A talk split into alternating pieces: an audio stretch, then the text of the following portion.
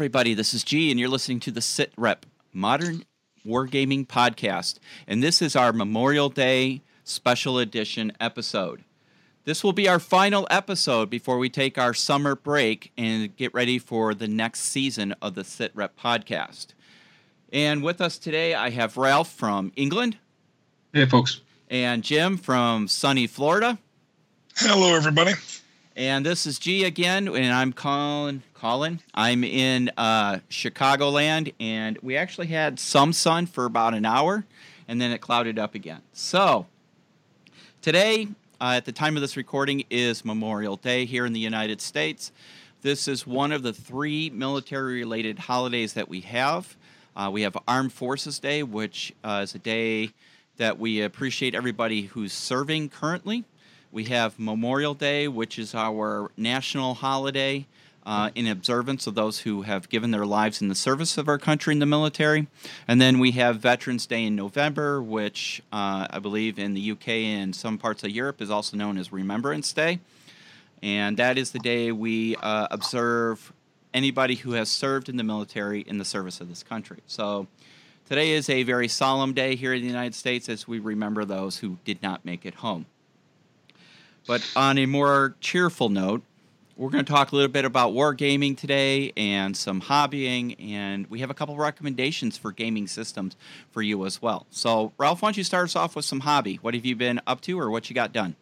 Oh well, I finished my Spetsnaz. Awesome.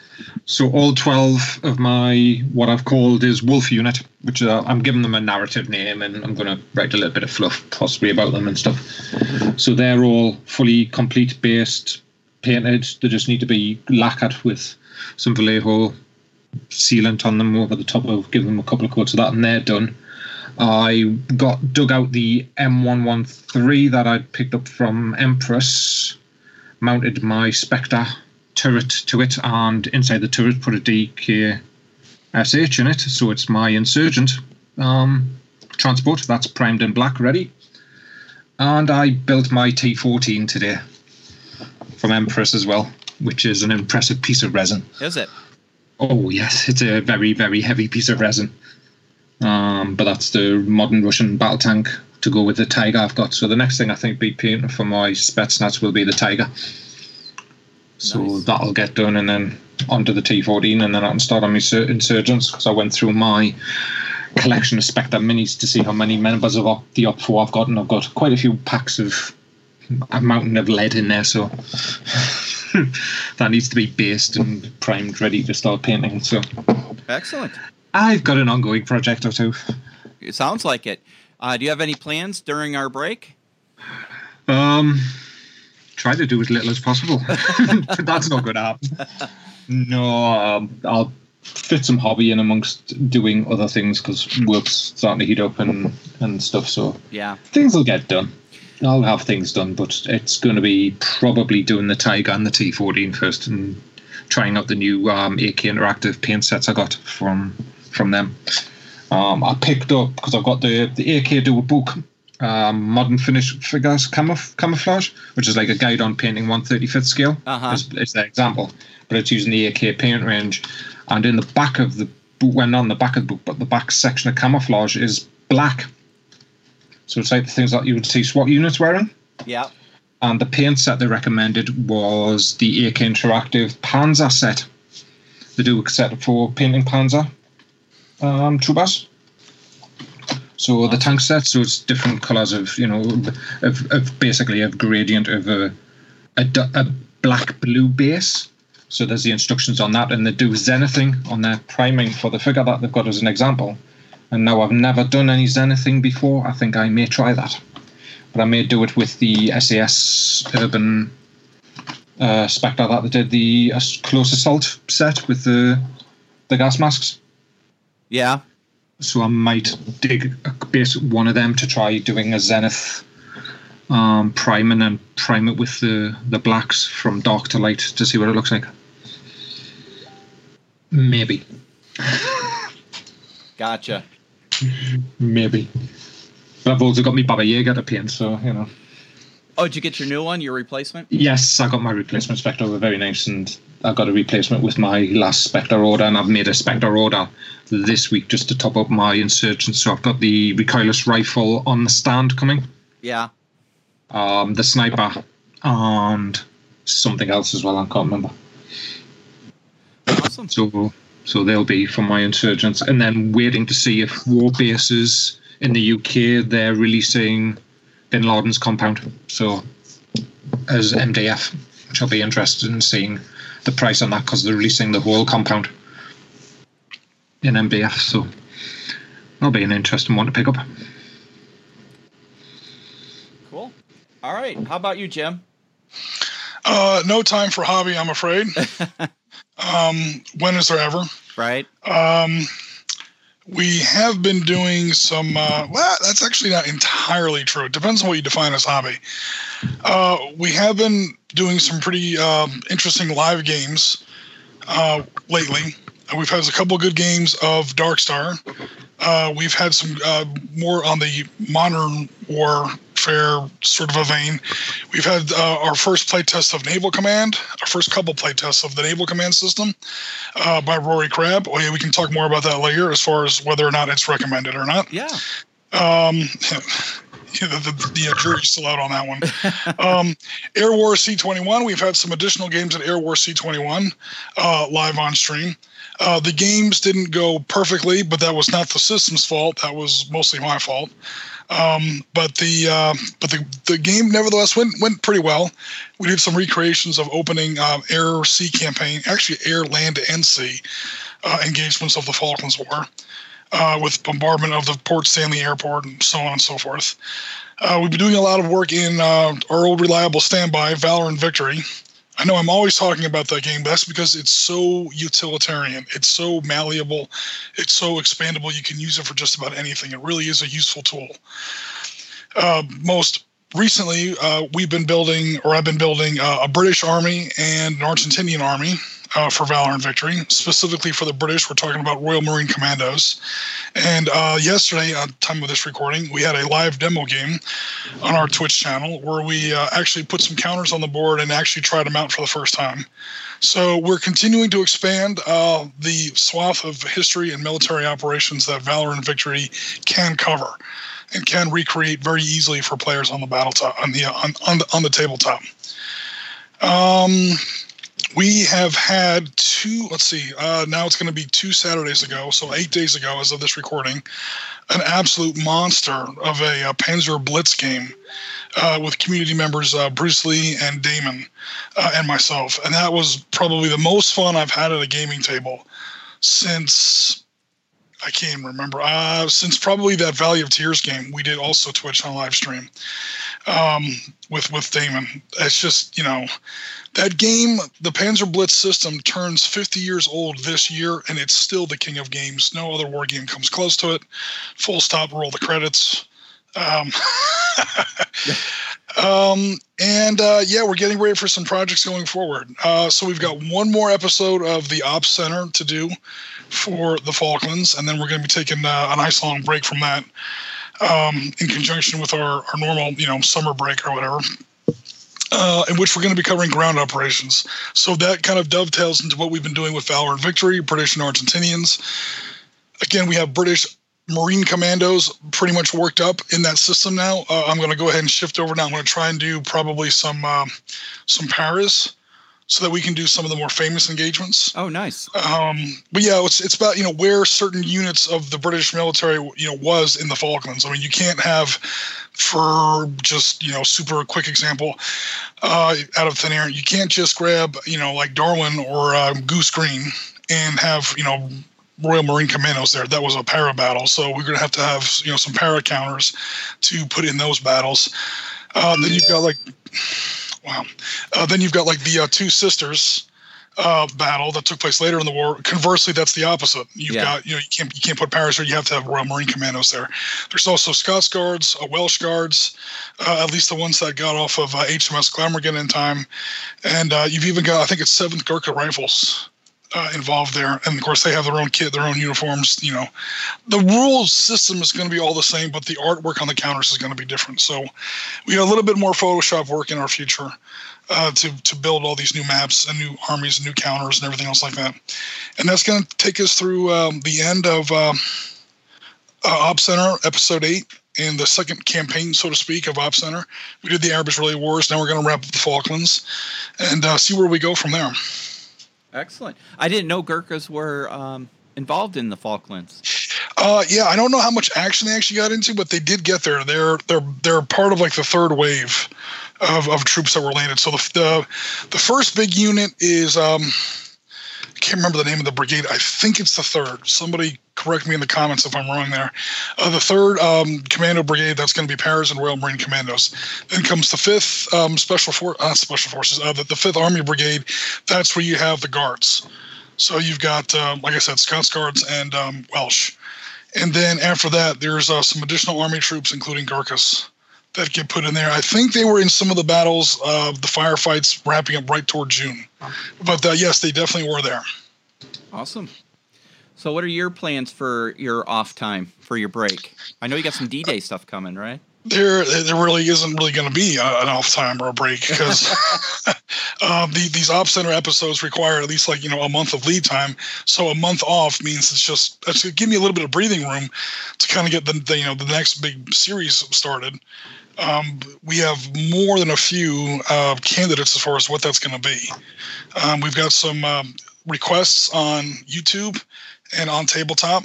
And there's some other things that either I want to do or I feel I could easily do because of uh, miniatures and armies and game systems I already have, you know, here in the house. So it would be, you know, relatively easy to kind of pivot into them.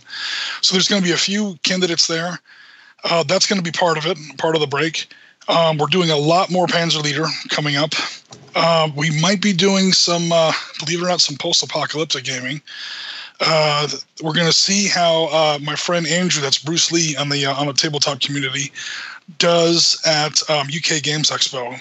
He's going there with part of the on tabletop um, sort of you know support militia, so to speak.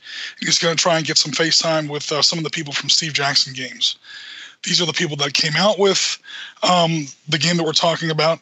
Basically, he's really fired up for an old classic from the 1980s, Car Wars. Oh wow! Yeah. Mm. That's that's that's a deep cut. That's going way back. Oh yes. So um, we literally on well we, we weren't we weren't recording this, but we were in a we were in, in a uh, in a web conference. Uh, we tore apart our closets right there in real time. We're like, where is this thing? Do we still have it? Sure enough, I found this old book that hasn't been opened in literally 30 years. I had to go into my closet with a fedora and a bullwhip, but I did get it. I did successfully dodge the giant rolling ball that came out after me, so we're all good. Excellent. Um, yeah, we found these old rule books. We've got some. Now it's just whether or not we can um, we can uh, make it compatible with web play. Basically, whether or not we can create everything. Um, oh man, are you guys getting some interference? Yeah, somebody got their cell phone next to their mic. Uh, that is not me. Yeah. Um, what was I going to say? Um, I got distracted there. Yeah, so we're going to see whether or not we can bring Car Wars into the web environment, whether we can play the way we play Dark Star and Panzer Leader and things like that. Uh, the the jury's kind of still out on that one. We're going to see how well um, Bruce Lee does at a UK Games Expo, whether or not this new second edition of Car Wars is any smoother or simpler than the original um, Car Wars, which was fun, but not the most user friendly game in all the world. You know, yeah. Uh, some of the movement rules were, were very, very granular, very detailed. Uh, we're going to see if we can simplify that a little bit, come out with some new maps. That's going to be part of it. Um, Dark Star Wave 2 is um, almost ready for release, and that's going to introduce four new factions they're not really new factions. They're just the four factions I couldn't squeeze into the original book. Sure. But we we have four more factions coming out. Um, another 20 ship classes for those factions, and another 10 classes of, of warship for the six factions that were already you know rolled out earlier. Yeah. So by the time these two re- releases are done, we're going to have a total of 10 factions and um, 30 plus, um, yeah, like something like 65 warship classes uh, that people can play. So we're gonna, we're, you know, we're, we're definitely gonna expand that universe there. And then for the uh, the D-Day boot camp, or I should say for the D-Day 75th anniversary, while the boot camp's in progress, um, I was a little I don't want to say distressed, but I did notice in some of the vlogs where they said that they weren't doing any of the actual beach tables. Um, Yeah, that no is that is totally understandable because I have done beach tables in the past. They are doable, but those are easily the hardest tables I've ever done.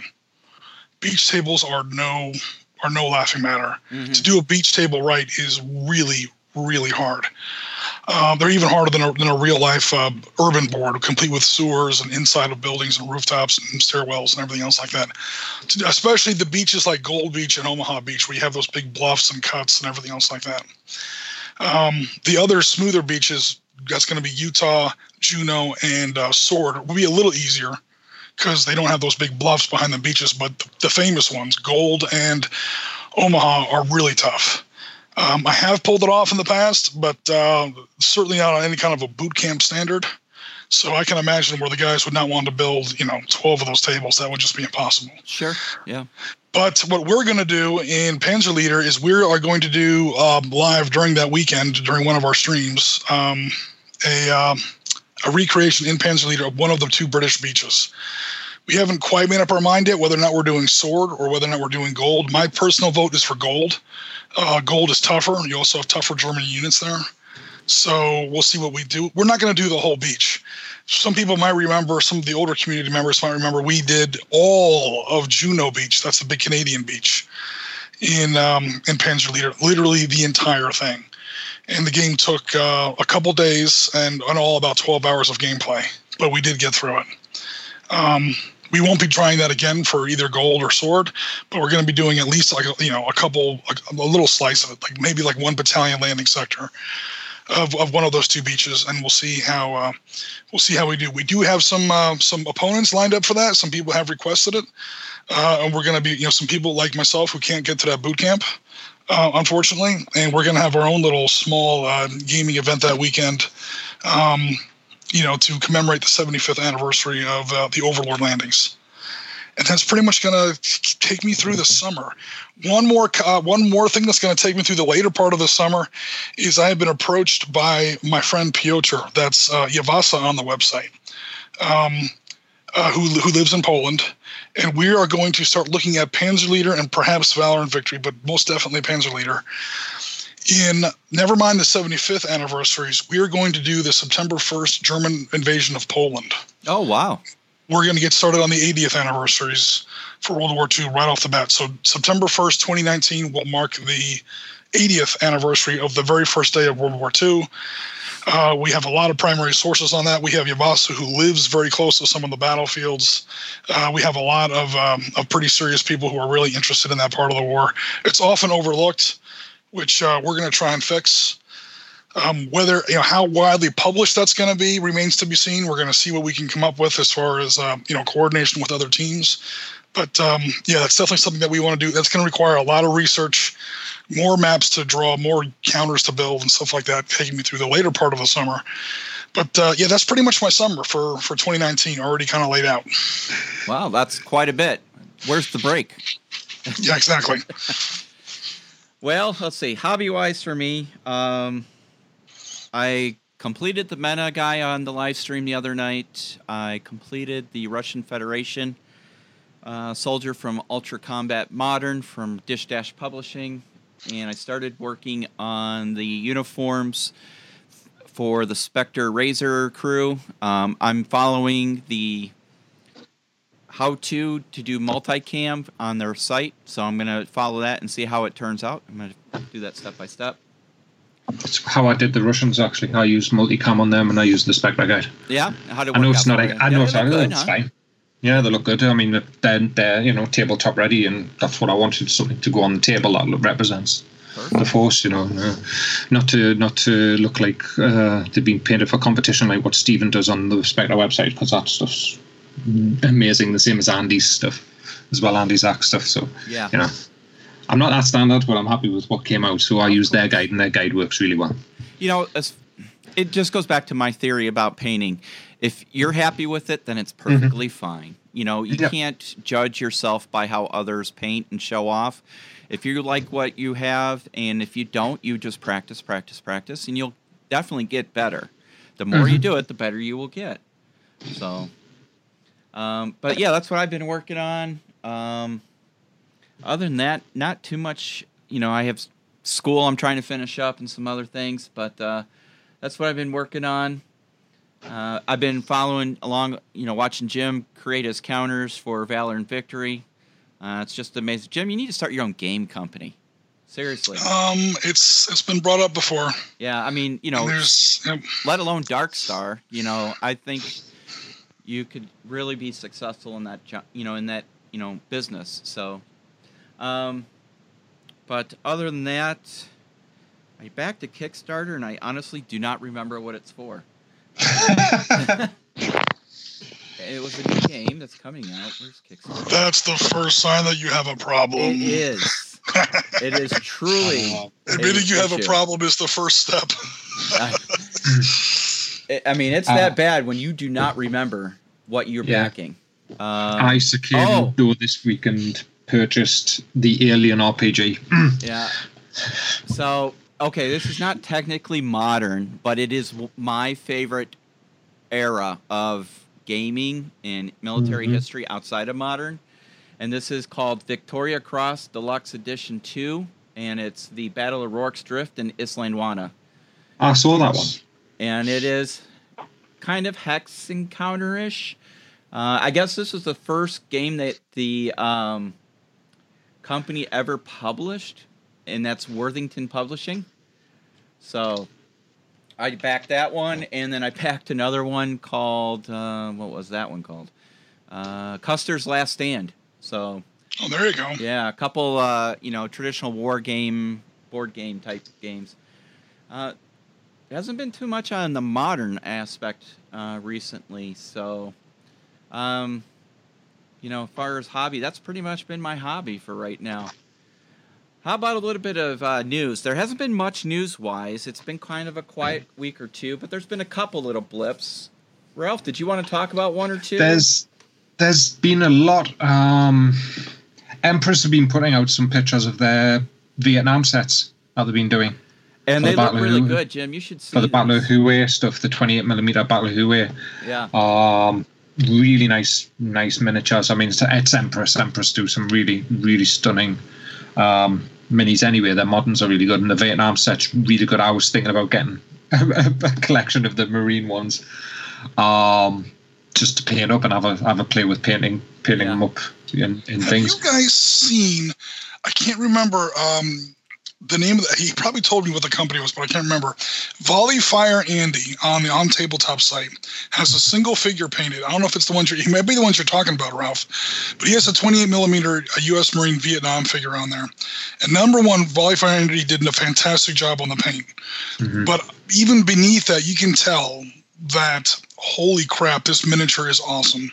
I almost want to log on the site now and see uh, if he mentions what that company was. Because Andy Zach's been posting his up. Are those Um, volley fire? no, they're Empress, the ones Oh, that okay. he's been posting up. No, the Volley Fire was the Uh, name of the community member. Let me see Oh, if okay. it's- if it says the Um, name of the uh, the company. Be- because I think it's Empress as well have been doing custom heads on a couple of them, and I think they're releasing them. And one is, is going to be Private Joker, and the other one is oh, who was Joker's Rafterman. companion? Rafterman. Rafter Ra- Man. Rafterman was his companion. Was Right. the photographer. Yeah, Talking, the- are talking about the guy he went to Hue with? It's Hue. yeah. The guy he Yeah. went to Hue with, or the guy that he met there from boot camp? That was Cowboy. No, it was Cowboy. It's it's Joker and Cowboy that they're doing as as two minis by the looks of it for for their their sets as well. Um, and then you've got Gringo Forty as well. Have just put out a load of US Marines. Yeah, I it was as well. trying to share the That's- picture on uh, Skype here so Jim could see it. Um, yeah, the Gre- Gringo Forty ones are like- quite nice as well because they've got the um, sniper team, which looks really nice. yeah. Let me see if I can. I don't know if you can see that, Jim, but. Um, Oh yeah, there we go. So those are the USMC from Vietnam. Those look really good. Yeah, that's the Gringo Forty stuff, Yeah. and that's as close as the the Empress ones are just as good as that as well. Yeah, I mean those look. So- I mean, look at this guy. He's got a law. Oops. So, yeah, those look pretty good. Uh, Mhm. The old flak jackets, the steel pots. Yeah, there seems to be a lot of of, of, of impetus about getting 28 millimeter Vietnam minis out. You know, so Yeah. it looks like that's the next. Should we say next big thing in moderns, possibly? Well, you know, it's almost like a cycle because if you remember, well, if you back in the 80s, Vietnam was big. You know, you had Mhm. Yeah. Full Metal Jacket, you had Platoon, you know, you had um what was that TV uh, show? Hamburger Hill, Yeah, Tour of Duty was the TV Yeah. series. So, I mean, there was all this Vietnam stuff. You know, it was like a 20 year cycle. So hmm. I don't know what their resurgence is, but I mean, I think it's just an untapped area for wargaming, and so they said, why not? There's another little hmm. company I've never heard of, Lancaster Games, producing SGMM modern U.S., Afghan, and Vietnam 20 mil. Um, they posted a picture some 20 mil U.S. Special Forces for Vietnam. I'm assuming this is a first attempt. Um, take a look at them, form an opinion yourself. I'm going to leave it at that. So, you know, if if that's something you're looking for, you know, um, I was looking back at the site, and Volley Fire Andy was painting. Yeah, it was one of the ones you guys were talking about. A Gringo 40, yeah. 28 millimeter Vietnam War range. And his photos, I'm looking at the uh, his finished 28 millimeter uh, painted up. And again, I know I'm not trying to take anything away from his paint job. His paint job is astounding. But underneath the paint job, and he even says this in his post, the quality of the miniature. All right, G. Um, I'm looking at the at the final, you know, painted image. uh-huh. The M16 does not have the forward assist on the bolt carrier group. It has the old M16, the original M16 plastic handguards. yeah, It has that it has that three pronged flash suppressor. I mean, you can tell it's a Vietnam era M16 down to whether or not there's a forward assist on the bolt carrier group. I mean, wow, it's the the original. This is all in 28 millimeter. It has the old uh, 20 the, the old 20 round box magazine, which I guess that would be pretty easy to do. Um, yeah, you, uh, you can tell exactly where the flak jacket ends and the person and the uh, the regular you know um, utility blouse begins. Um, yeah, it's a really fantastic miniature. You can see the uh, the folds and the um, the canvas of the uh, canteen cover. Yeah, you can. Um, that yeah, it's it's actually really uh, the little stamps where those, those two wings kind of flap over the top of your canteen cover. It's uh, it's an amazing little miniature, and of course, you did a great job painting it and basing it.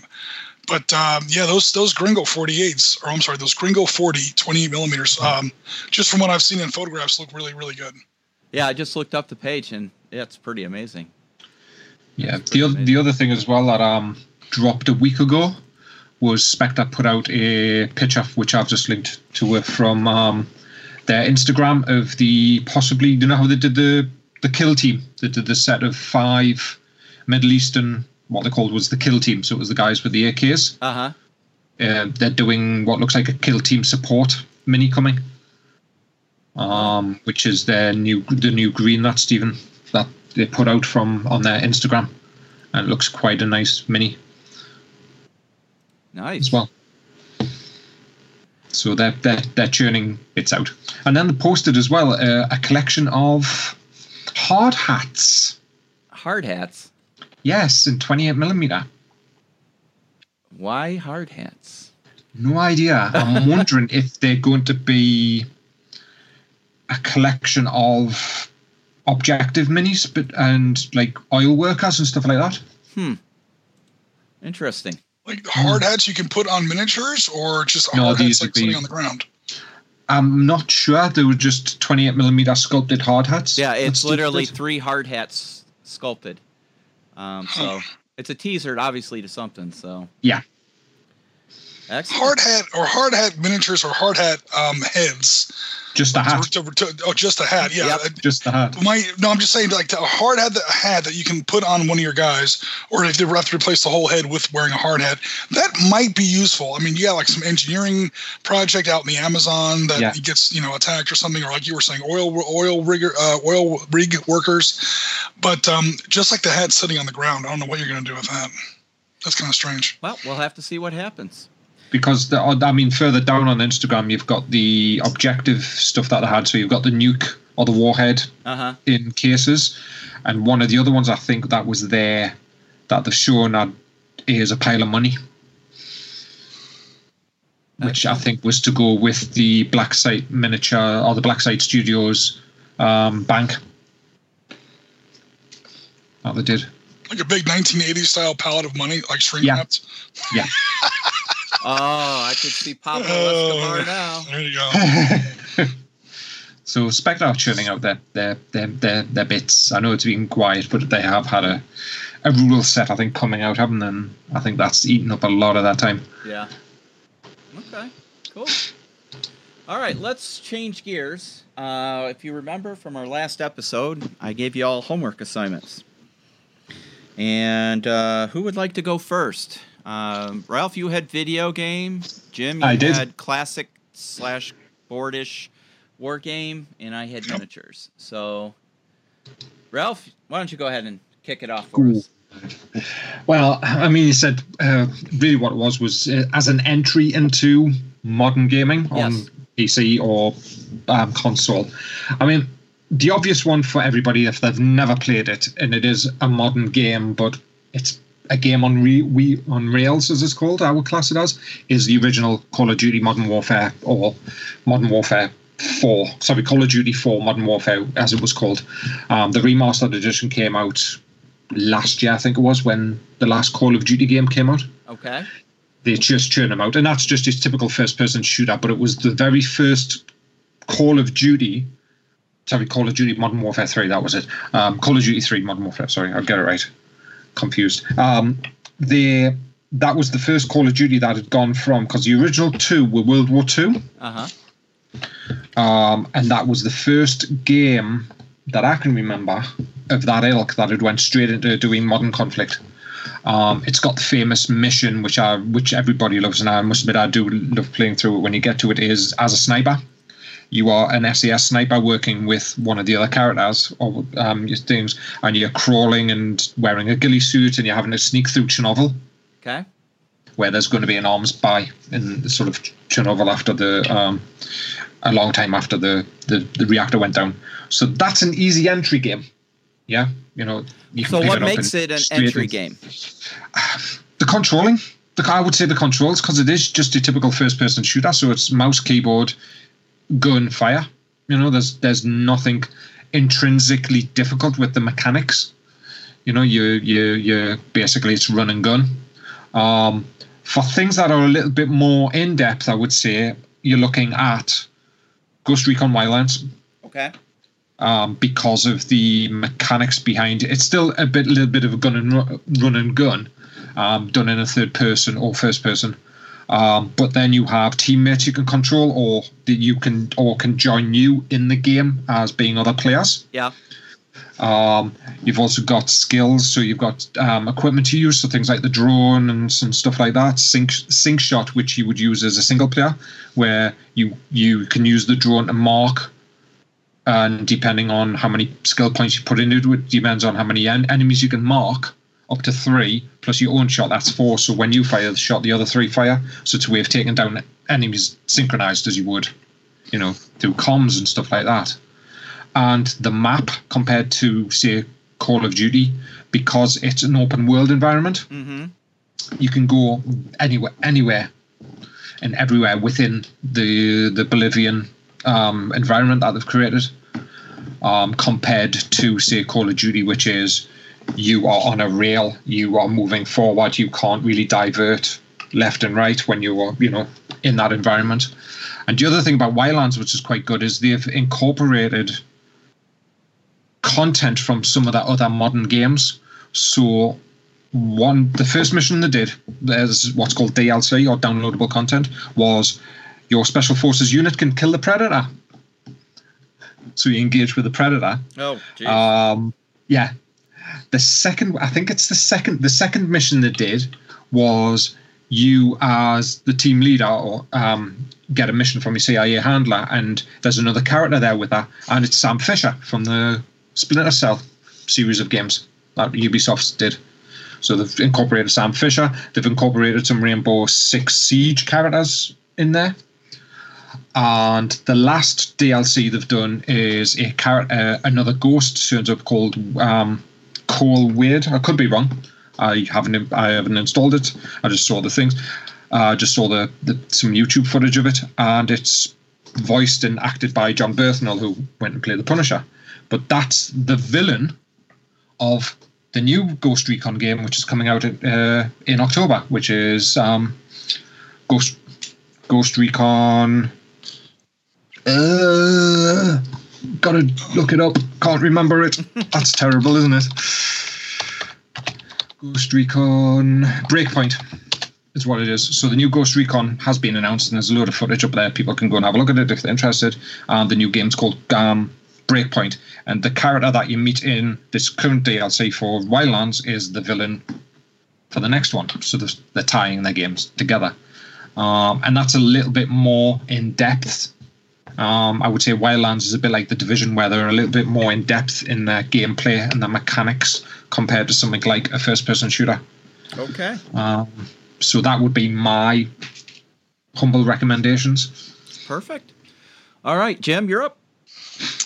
Okay, if I remember the conditions of the question correctly, it was come up with a game in not so much your genre, but in your type of game, um, or medium of game, I guess. You know, miniatures, video game, uh, board game, strategy game, hex and counter game, or whatever. Right. That would be a good entry point for someone who might be. Uh, you know, familiar with a hobby, but not familiar with that exact, you know, medium of game. Correct. So, you know, okay, you're a war gamer. You've been playing, you know, uh, Flames of War and Bolt Action and Infinity and 40K and who knows what else. And you're tired of listening to uh, Oriskany Babylon about hex and counter games, so please I'll try one just to shut them up. Okay. Okay. So here's my recommendation, and it's going to come as no big surprise. No, it's not Panzer Leader. Panzer Leader is not entry level. Okay. And Panzer Leader, when it came out in 1970, 1969, 1970, was uh, was tragically flawed. It does need some love out of the box. So that's not my recommendation for an entry level hex and counter game. Entry level hex and counter game uh, that Oriskany recommends for people who may not have tried it is big surprise, Valor and Victory. Okay, and there are uh, more than a couple reasons why. Um, number one, it is easy and light. Um, it's the rule book is 24 pages long, I think, uh, and a lot of that is illustrations and you know examples and charts and things like that. So it's not a lot to read. Mm-hmm. Um, it is just detailed enough to where real. We were talking about this a little bit in the stream last night. It's just detailed enough to where actual tactics that are used on the battlefield, infantry tactics, it's, it's primarily an, an infantry game. Infantry tactics will emerge in the game naturally and uh, organically. In other words, it's not a you know special rule or a stat line you have to read off of a unit card or anything clunky like that. The game literally consists of three numbers: an attack factor, roughly speaking, an attack factor, a um, a range factor, and a um, casualty rating, which is a little like a defense factor, but not really. And that's really it. Uh, I mean, of course, there are permutations in there and how those numbers interrelate, but there are no like oh, special abilities. This guy can do this because he's wearing a different colored uniform. That means he's in a different, you know, level of the space time continuum. He moves differently than everybody else. You No, it's not. There's none of that. Okay. Here are some troops. Here are some weapons. Here's your force. Here's a tactical problem now you have to go out and you have to solve that tactical problem. It manages to do that without like a, you know a 500 page rule book. Um, like I said, it's just detailed enough to have this stuff come out on its own. To where in teaching yourself not only the rules of the game but also how to win at the game, you know you can explain to somebody how to play chess in about five minutes. To get someone to become a good chess player can take some people a lifetime. Right. So in becoming a good Valor and Victory player, you are teaching yourself, whether you realize it or not, real life infantry tactics. Um, the next reason is its level. Um, it's a relatively low level game as far as you know each counter on the map represents either a squad or a fire team or a single leader nco or officer so it's either four men eight men or one man. A hex is usually considered about 20 meters across, so a good sized Valor and Victory map is really only about maybe three bolt action tables, maybe two Flames of War tables. So for people who are more accustomed to these other kinds of games, it's not that big of a jump. A standard, say, uh, force in Valor and Victory only comes out to 40 or 40 to 80 men. And again, if you're used to playing Flames of War, 40 to 80 men on the table is not some gigantic, uh, you know, leap that's you know going to boggle your brain or whatever. You know, you're going to be able to handle it. It's you know not going to be a problem. Uh, there's a great community for the game. Um, the community is mostly on Board Game Geek, although there is also a site for the game itself that uh, uh, Barry uh, Doyle has put together. That's valor-and-victory.com. Um, you can go there and check it out, and you can see what people are coming up with. Uh, there's a ton of mods out there. People create their own armies, their own rule sets, their own uh, expansions, their own maps. There are hundreds of maps available um, because everyone who can, you know, even has like Microsoft Paint for crying out loud, can um, can you know draw their own, you know, draw their own maps. People create maps that they're uh, they're going to play on Steam. I think it's getting a Steam release. If it hasn't already, it's getting it soon. Uh, people also play it on Vassal, so it's easy to get into, and it's all over the place. There's a uh, World War One mod that some clown over on on tabletop put together. Uh, I can't remember his name off the top of my head. Um, that same guy came out with one for Vietnam and also came out with one for 1982 Lebanon. Uh, we also tried one for um, 1982 Falklands just last night. There's a guy on Board Game Geek who I'm not kidding has come out with Valor and Victory for Mars Attacks. and it looks like a lot of fun. And he actually has good games with it. You know, it's infinitely moddable, it's infinitely adjustable. You can have it do almost anything you want. One thing I really do want to do, and this might be another one of my summer projects, is adopting Valor and Victory for Star Wars. Oh wow! Yeah, star. Uh, so stormtroopers, you know, the 501st versus like you know uh, rebel commandos, things like that.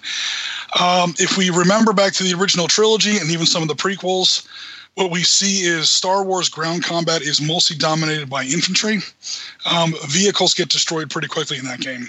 I mean, Skywalker takes out one with a lightsaber. Uh, Ewoks smash up uh, light tanks basically with logs. So v- let's face it, ground vehicles and ground combat in Star Wars pretty much stink. It's mostly an infantry game, small scale, small ranges. Again, perfect for um, for Valor and Victory, and again, infinitely moddable.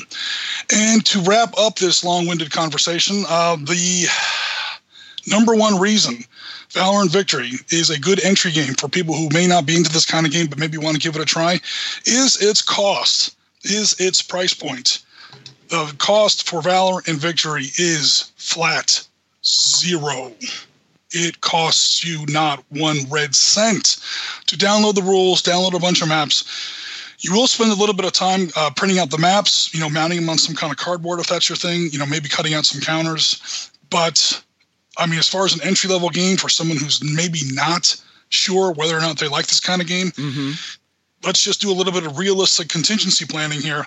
If you're a guy that likes bolt action, flames of war, uh, battle group, flame, you know, all this tactical traditional miniature games, and you want to try hex and counter games you go into that with the 50 50 shot that it just might not be your thing.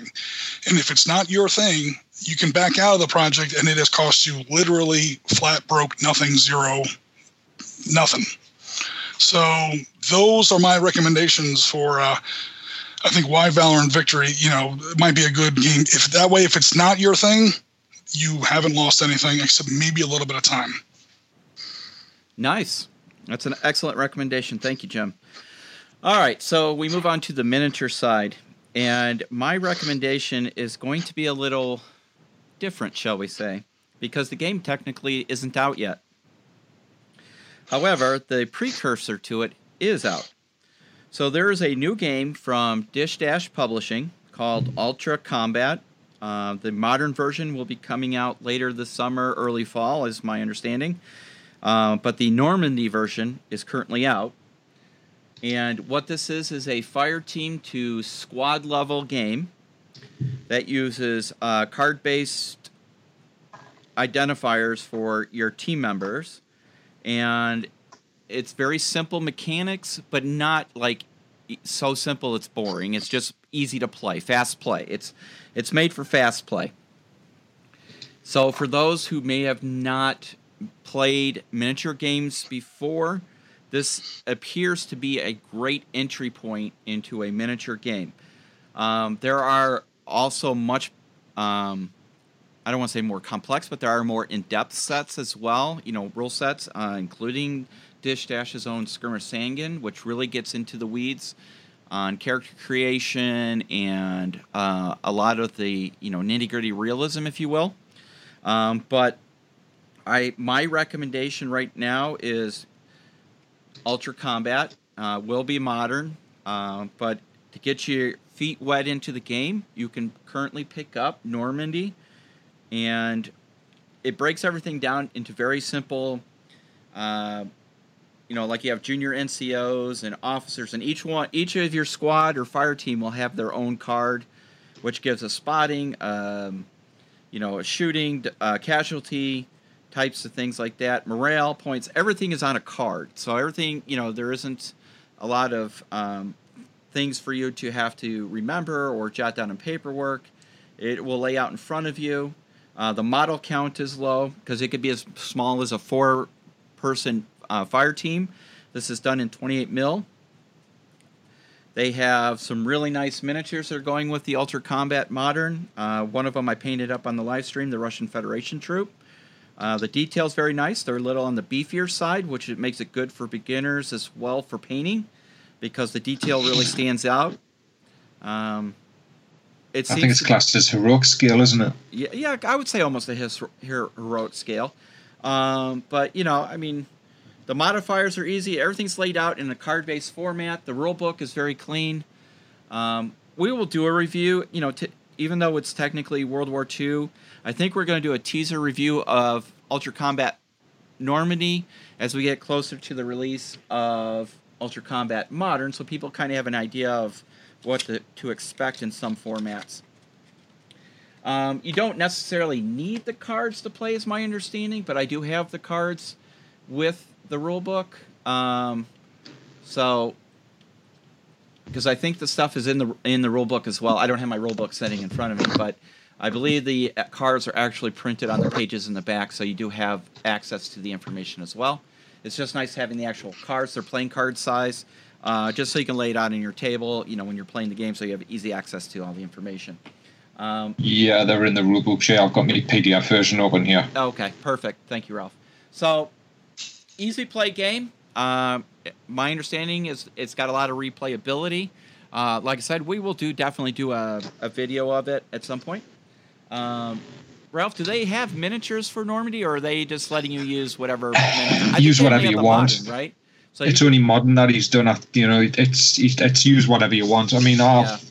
I, I when I picked up Normandy because I picked up same as you, I bought it. So I've got my rule book sitting on the shelf with the cards, and I've got the PDF version. Is it's actually from a World War II gaming point of view? Uh-huh. That's going to be my go-to game over Bolt Action. Okay. And why would that be for you? Just I prefer the rule set. I just prefer the idea of well of not having to mess around with ranges and stuff like that because there's no ranges in it. Okay. You know, it's all actual thing, and it just seems to flow better. And the force creation's a bit easier. Uh huh. You know, bolt action, you're playing around with. Um, I've got say a thousand points. I've got this, this, and this. Where that is just like a very simple game. Is a twelve man, six hundred points, twelve man um, fire team, and that's it you know, it's a that would be a very simple starting game, and you know, and I've got a load of bolt action minis, and I've got some new, some new with the bolt action plastics to build, and a spare Sherman. So yeah, there it is, there it goes. You know, it, it just flows for me. It just flows a bit better, and you know, I enjoy bolt action when I played it. You know, the mechanic, like the dice mechanic, I think that's quite clever, but I'm not that. I want something else. I want something different and that's why you know that that just appealed to me to be different, and I backed the the Kickstarter like you with all the minis. So hopefully, when that turns up in November, I think it is, he's looking at. Yeah, I think it's mid fall. Um, coming to Kickstarter, so it's just a shame he didn't hit the end, so we could have got the the vehicles. in his Kickstarter, but we can pick the vehicles up anywhere. I think, to be honest. Awesome. So that's my uh, recommendation for uh, entry levels uh, game to get into. So, uh, as we get ready to wrap up this Memorial Day episode, um, I thought we would just do a little poignant moments in remembering some people f- from our service time. Uh, Jim, did you have one? Um, I, I like like a personal one. Honestly, not really. Okay. Uh, t- to be perfectly honest, um, you know, when I was in, uh, you know, I was in a non-combat MOS. You know, as everyone knows, um, never even got close to any kind of um, you know you know hard work or whatever. And as a result, most of my friends and people that I knew were in either the same MOS or in you know associated MOSs. You know, so I knew a lot of MPs, I knew a lot of cooks, I knew a lot of uh, you know motor T guys. Um, you know, pretty much all the guys that everyone else makes fun of. You know, the rear with the gear guys. we did uh, we did serve on. Uh, on our base's uh, funeral detail. So we did 167 burials. Uh, sometimes that got a little poignant. Um, the rules were, at least when I was still in, this is you know 25 years ago. Um, if you had served at least 180 days and received an honorable discharge, and if you lived within 50 miles of a base that was equipped with such a team, you rated a military burial. And if somebody you know called in says, "Oh, you know, my grandfather or my uncle or whoever you know ha- has passed away. Uh, he was in you know the army in you know 1942. He did you know four years and now he's out. And then you know 60 years later he passes away. You know, can you come out and you know help us take care of him or whatever?" And um, again, we didn't really do any um, we didn't really do any uh, any combat fatalities there. It's mostly just people who retired a long time ago, and you know now they've passed away. So now you know we're going to help the families take care of them. But you know it was something that we really did take very seriously, and you could feel it on the team. A burial team is 17 men.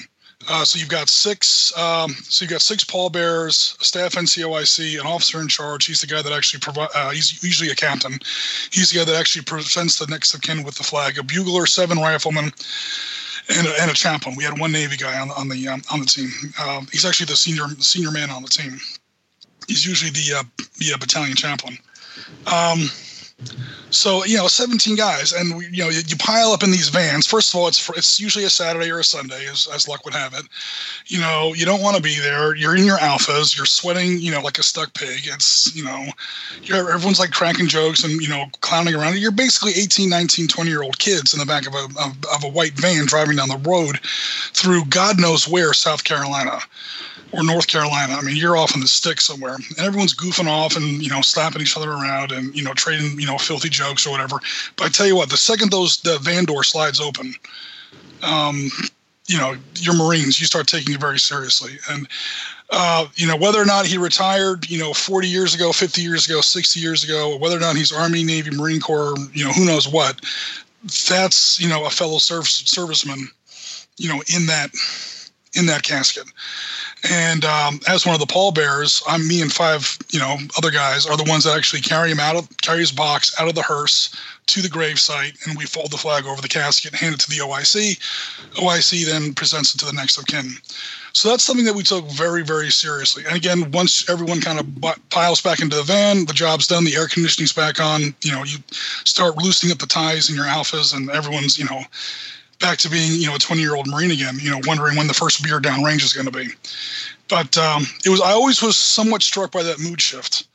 Uh, you know when when that van door slid open and it was you know a real deal for about you know 45 you know 35 45 minutes um, in an otherwise pretty uh, you know pretty casual day.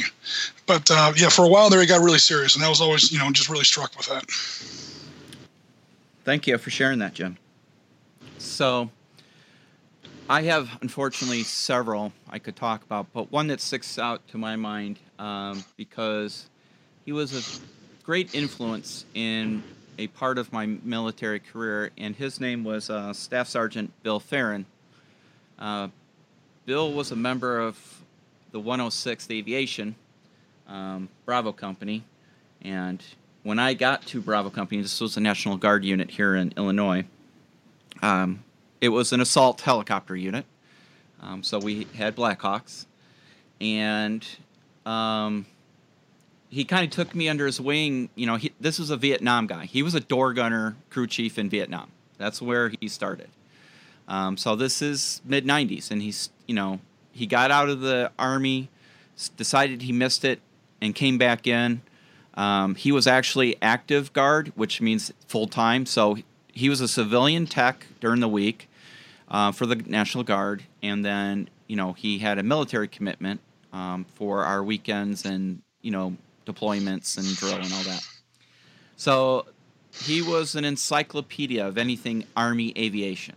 You know how to you know uh, do your inspections on your helicopter, how to do pre-flights, um, you know, just a plethora of information.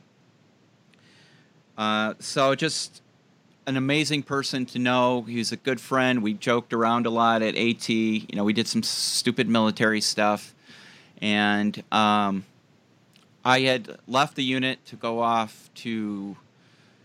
Where did I go after that? I think I went up to the Wisconsin National Guard to the air ambulance unit up there at that point, and they got deployed to uh, Iraqi freedom, and which I had just missed, which is you know another thing that haunts me. But anyway, while they were over there, um, Bill took ill and had to be evac'd out of their forward operating base back to Germany, and he passed mid-flight. Um, so it, it just one of those that hit me real hard, even though it wasn't truly combat related. He still passed in service. Um, so every Memorial Day, I think of him. Um, I think of some of the Rangers that we took care of um, after a parachute jump that burned in. Uh, burned in as a paratrooper slang for when the uh, parachute doesn't open or doesn't open properly and they don't successfully land. Um, they hit the ground with a lot of force. Um, so, and then some SF guys that I knew. Um, the one that really stands out, and Jim, you might remember this. I think it was before it was before you entered service, but being that you're up on military history, you might remember this event um, at Fort Bragg in '87. There was a C-130 doing a LAPES, low altitude parachute delivery system, um, and they were dropping out. I think it was a Sherman, if I'm not mistaken. Uh, not a Sherman, a Sheridan. Sorry. Right. Um, and it was that or a big pallet. I can't remember what the load was, but the plane came in. The C-130 came in. The chutes deployed, and I don't know if the pilot overcorrected or what happened, but the tail hit the ground, the the ramp, and then the plane flipped over and went and and, and you. It happened right in front of me because I was on drop zone duty that day, so you saw plane pieces, you know, unfortunately, bodies, and it was a very traumatic event. So it, on Memorial Day, I always think of all those people. So it's not meant to get you all down, but we just want to make sure that we're observing this day for what it's truly for. Um, you know, so then when we're playing with our, as people say, toy soldiers, we can still be respectful to those who gave the ultimate sacrifice. So with that, I'm going to close out the show. Uh, we definitely want to thank our Patreon supporters uh, at the team supporter level Anthony Watts, Lawrence Townsend. Our preferred member is Jennifer Lemon, and our producers are Dennis Cross, Dylan Asmus, JJ, and Rasmus. And we want to thank you all for listening. I want to thank Ralph and Jim, as always, for being part of the team. Uh, we are now going to go on our summer break, and we will come back to you guys in July. And until the meantime, keep the dice rolling in your favor and enjoy your summer. And we'll see you in a month or so. Take care, guys.